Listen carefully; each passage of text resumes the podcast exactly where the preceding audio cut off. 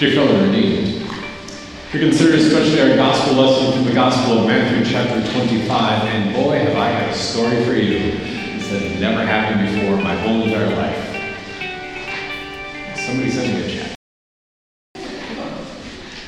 Uh, a check for two million dollars, right?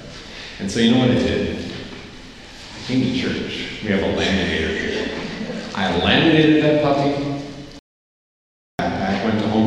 Section of P V C, put some caps on the end, put that thing inside of it, and I dug a hole and buried it in my backyard. Whew! Had to get off that off my chest. We'll talk about that check later, but two million dollars would have been about the amount of value of one talent. To make the math simple, one talent worth approximately twenty years of, of wages. Dealing with nice round numbers, um, about two million dollars after twenty years, you know, about one hundred thousand dollars a year, give or take. And this master who's going on the journey says, here's a check for two million dollars, I want you to do something with it. And there's that one guy who's like, I know what I'm going to do. I'm going to bury this puppy in my backyard until he gets back. How foolish. How ridiculous. Checks like, you know, here's two million dollars, I want you to be my financial advisor, take your three point five percent fees off the top, and I want you to make this last so that it becomes a foundation or an endowment. I want you to do something with it that outlives me. He's not, that was like the smallest check that he handed out. He also um, called in some other servants. Here's another servant who got two talents. Two times two million is four million dollars. Another story, like the rising star, the uh, one who had the education perhaps, or the one who at least had the insight, he got five talents. ten million dollars, that check shows up in your mailbox, hopefully certified. What do you do with it? How would you invest it? Because this guy who's going away, he doesn't need the money for the foreseeable future. He is going away. And he's just writing out checks left and right. Here's um, here's ten, here's two. He doesn't need it. He's going to live somewhere else. He doesn't need the cost because he's already purchased the yacht and the villa. He's got the servants lined up, and there's nothing for him to worry about. He wants a return on the investment, so what would you do? Would you call up your, your, uh, your thriving guy? Hey, Derek. or Derek, or whoever the other guy is. Can you help me out here? I've got time. Yeah. Can you help me out here? I have to put this in a mutual fund for a while, maybe an index fund, maybe a money market, something that is uh, relatively safe, um, but gets, you know, if I could do six percent, that's fine. Maybe you'd say, well, I've got a deal that I know, um, I know there's going to be federal money coming to downtown, and so I'm going to purchase up some property there, and, uh, and it's going to be fantastic as long as it, as long as the ball bounces the way that I need it to. Maybe you'd say, well, cryptocurrency, I've only heard about that one Bitcoin, it's like magical money in the air, but uh, maybe I'll just buy that, hopefully that it takes off to the moon, right? Maybe there's some um, hotels or golf courses that need some rebranding, and you're going to buy and redevelop them. Maybe you say, well, I hear there's this guy in Omaha who's done pretty well for himself, and I'll go talk to him, see if uh, Berkshire Hathaway can help me out a little bit. What would you do if it were a check for two? And the person who gave it to you, Jeff Bezos or whoever, doesn't need it. To you and me, that's a, that's a life-changing sum. To you and me, that is an amount that is like, wow, you know, let me sit down for a minute. But all I know is that he wants me to put it to use. Doesn't matter how, no stipulations on that. Um, hopefully it's all above board, hopefully it's all something legal, and hopefully I get a decent return on it, and he can figure it back end, right?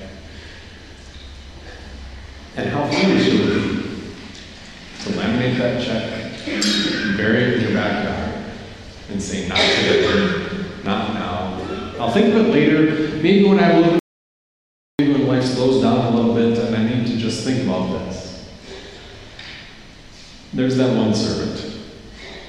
And, you know, putting the, the meaning of the parable together, that one servant is the unbeliever in the bunch, who has withdrawn his visible presence from this earth for a while. That God has distributed, distributed his gifts liberally and freely and without reservation. He wasn't holding back. But the one unbeliever in the bunch said, you know, I, I, I know that you are, you've got demands. And I've got this hang-up about church. And I just feel like, you know, he's got a whole lot of demands on and stipulations on how I should live my life, so... That's the unbeliever in the bunch, the one-talented dude who buried it. We see how he ended up. He was thrown outside to that place, uh, there, at that place. You can imagine the teeth. But what about the others? What about the others? That when we talk about talents here, I, I, I'd have to double-check this in our you know, gigantic unabridged dictionary at home. I'm fairly certain that where we get our modern English word talent, like skill or ability, comes from this parable. This parable, where he talks about talent as a unit of weight. And this talent is a weight. And this talent, um, and then by extension, comes to mean in our minds our talents, our skills, and our abilities. And what he's talking about here is not the gospel message. When he's talking about the fact that he has entrusted the truth of the gospel to you and to me. Because these servants are each given different things, including the unbeliever. These servants are each given different amounts. They are given in proportion to their faith, Romans chapter twelve, but they are given different amounts of this thing to invest.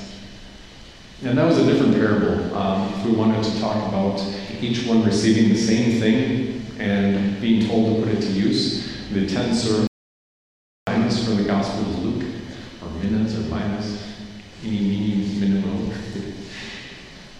That is a different parable where each servant was given the, the exact same singular minor and told to put it to use. But this is different, given different talents so that they might invest it while the owner is away.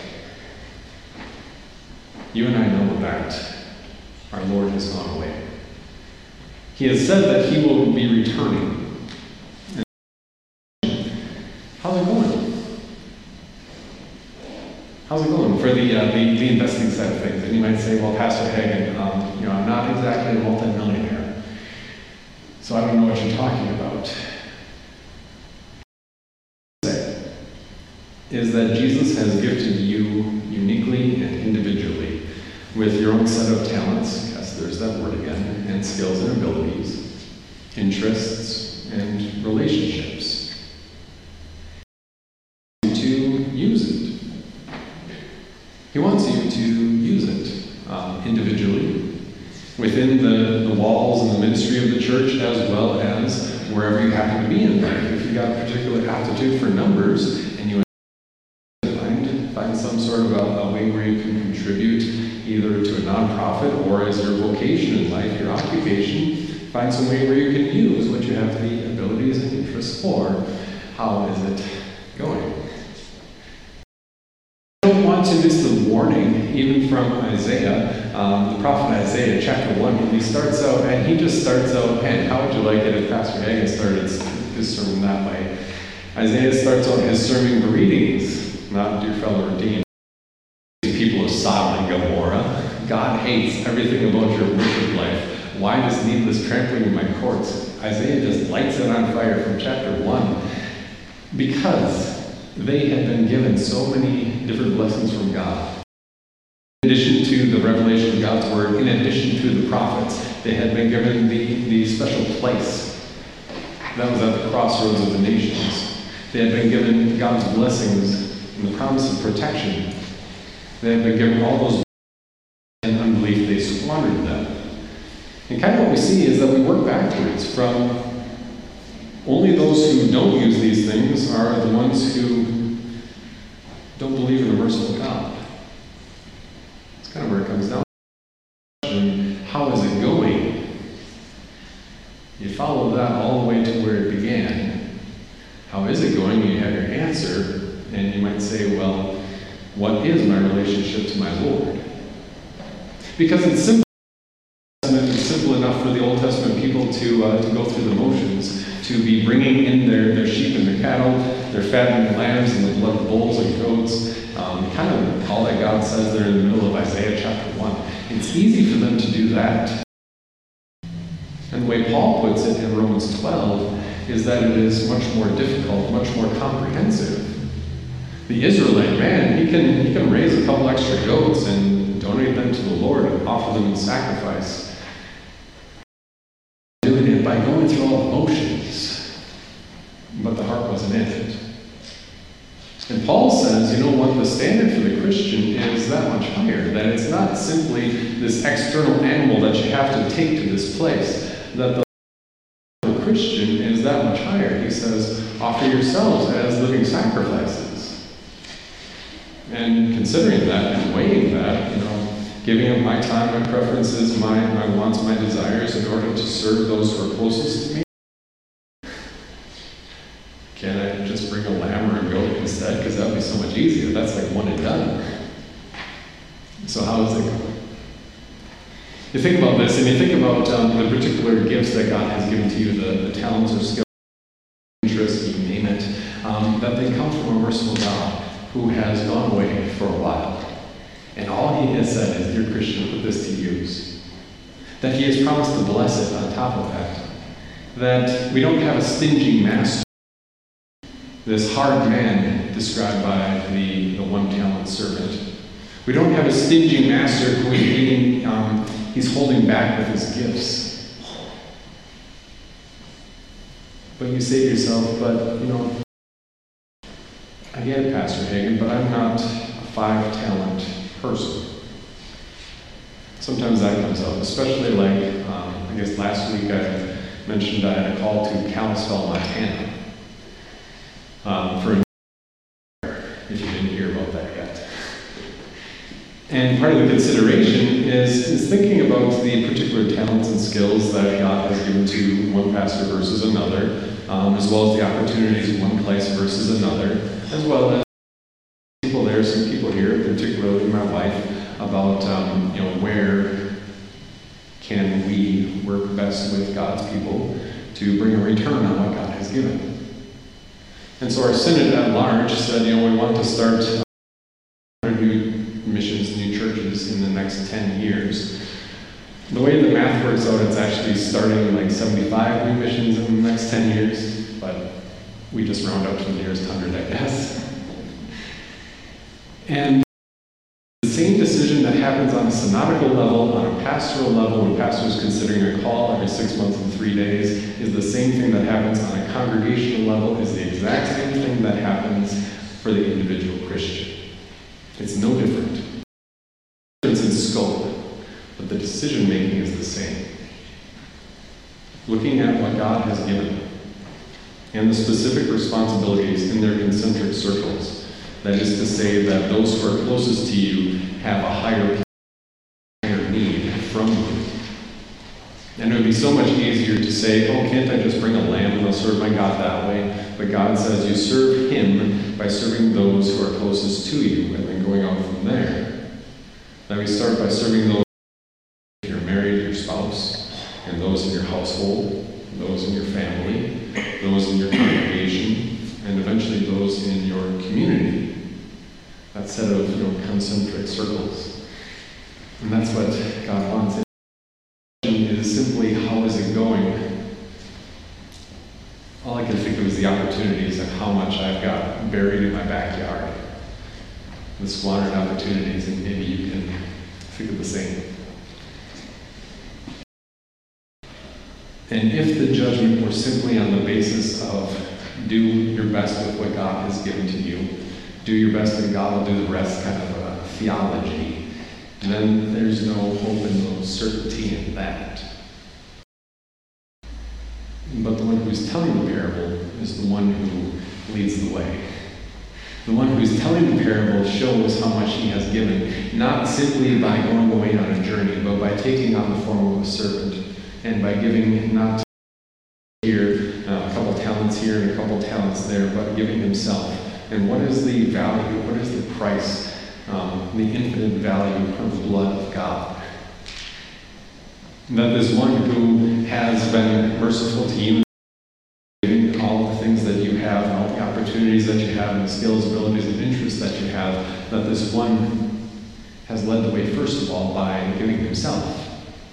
And if there were any doubt of that, just look at the historical reality of the resurrection. The fact that at your baptism you were united to that resurrection, or the fact that Jesus makes himself present, hidden underneath this bread and wine one more time for you. And that changes things. That's the one-talent guy who's like, well, I know you're a hard man, and you're, you're, all I see is like my perception of your um, harshness, or of your, you know, business savvy. It completely changes the that God, who is rich in mercy, gave his Son for you and for me, to set you free from being chained to your expectations, to set you free from the wonder of how do I serve God and when will enough, to set you free so that you now look at your life and say, wow, here are the people that God has given to me. Um, here are the people in the congregation that God has given to me. Here's the place where God has called me to serve, um, within my own home, within my own congregation. Here's what that looks like. And even when considering your call, it's the exact same, um, pretty much the same manner of thinking, thinking about, you know, the opportunities in that place, working with a group of six retirees versus a congregation here, and we've got three guys on our council this year who are younger than me. I haven't been as excited about something about council elections in a long time, let me tell you. Um, that is a very, you know, at least for my healthy indicator of, uh, of a church's health, is having some young guys on the council. That considering these things together, that the idea is the same, that each of us considers, how can I serve my God? The person next to me. How can I serve my God by serving together with the people that I worship?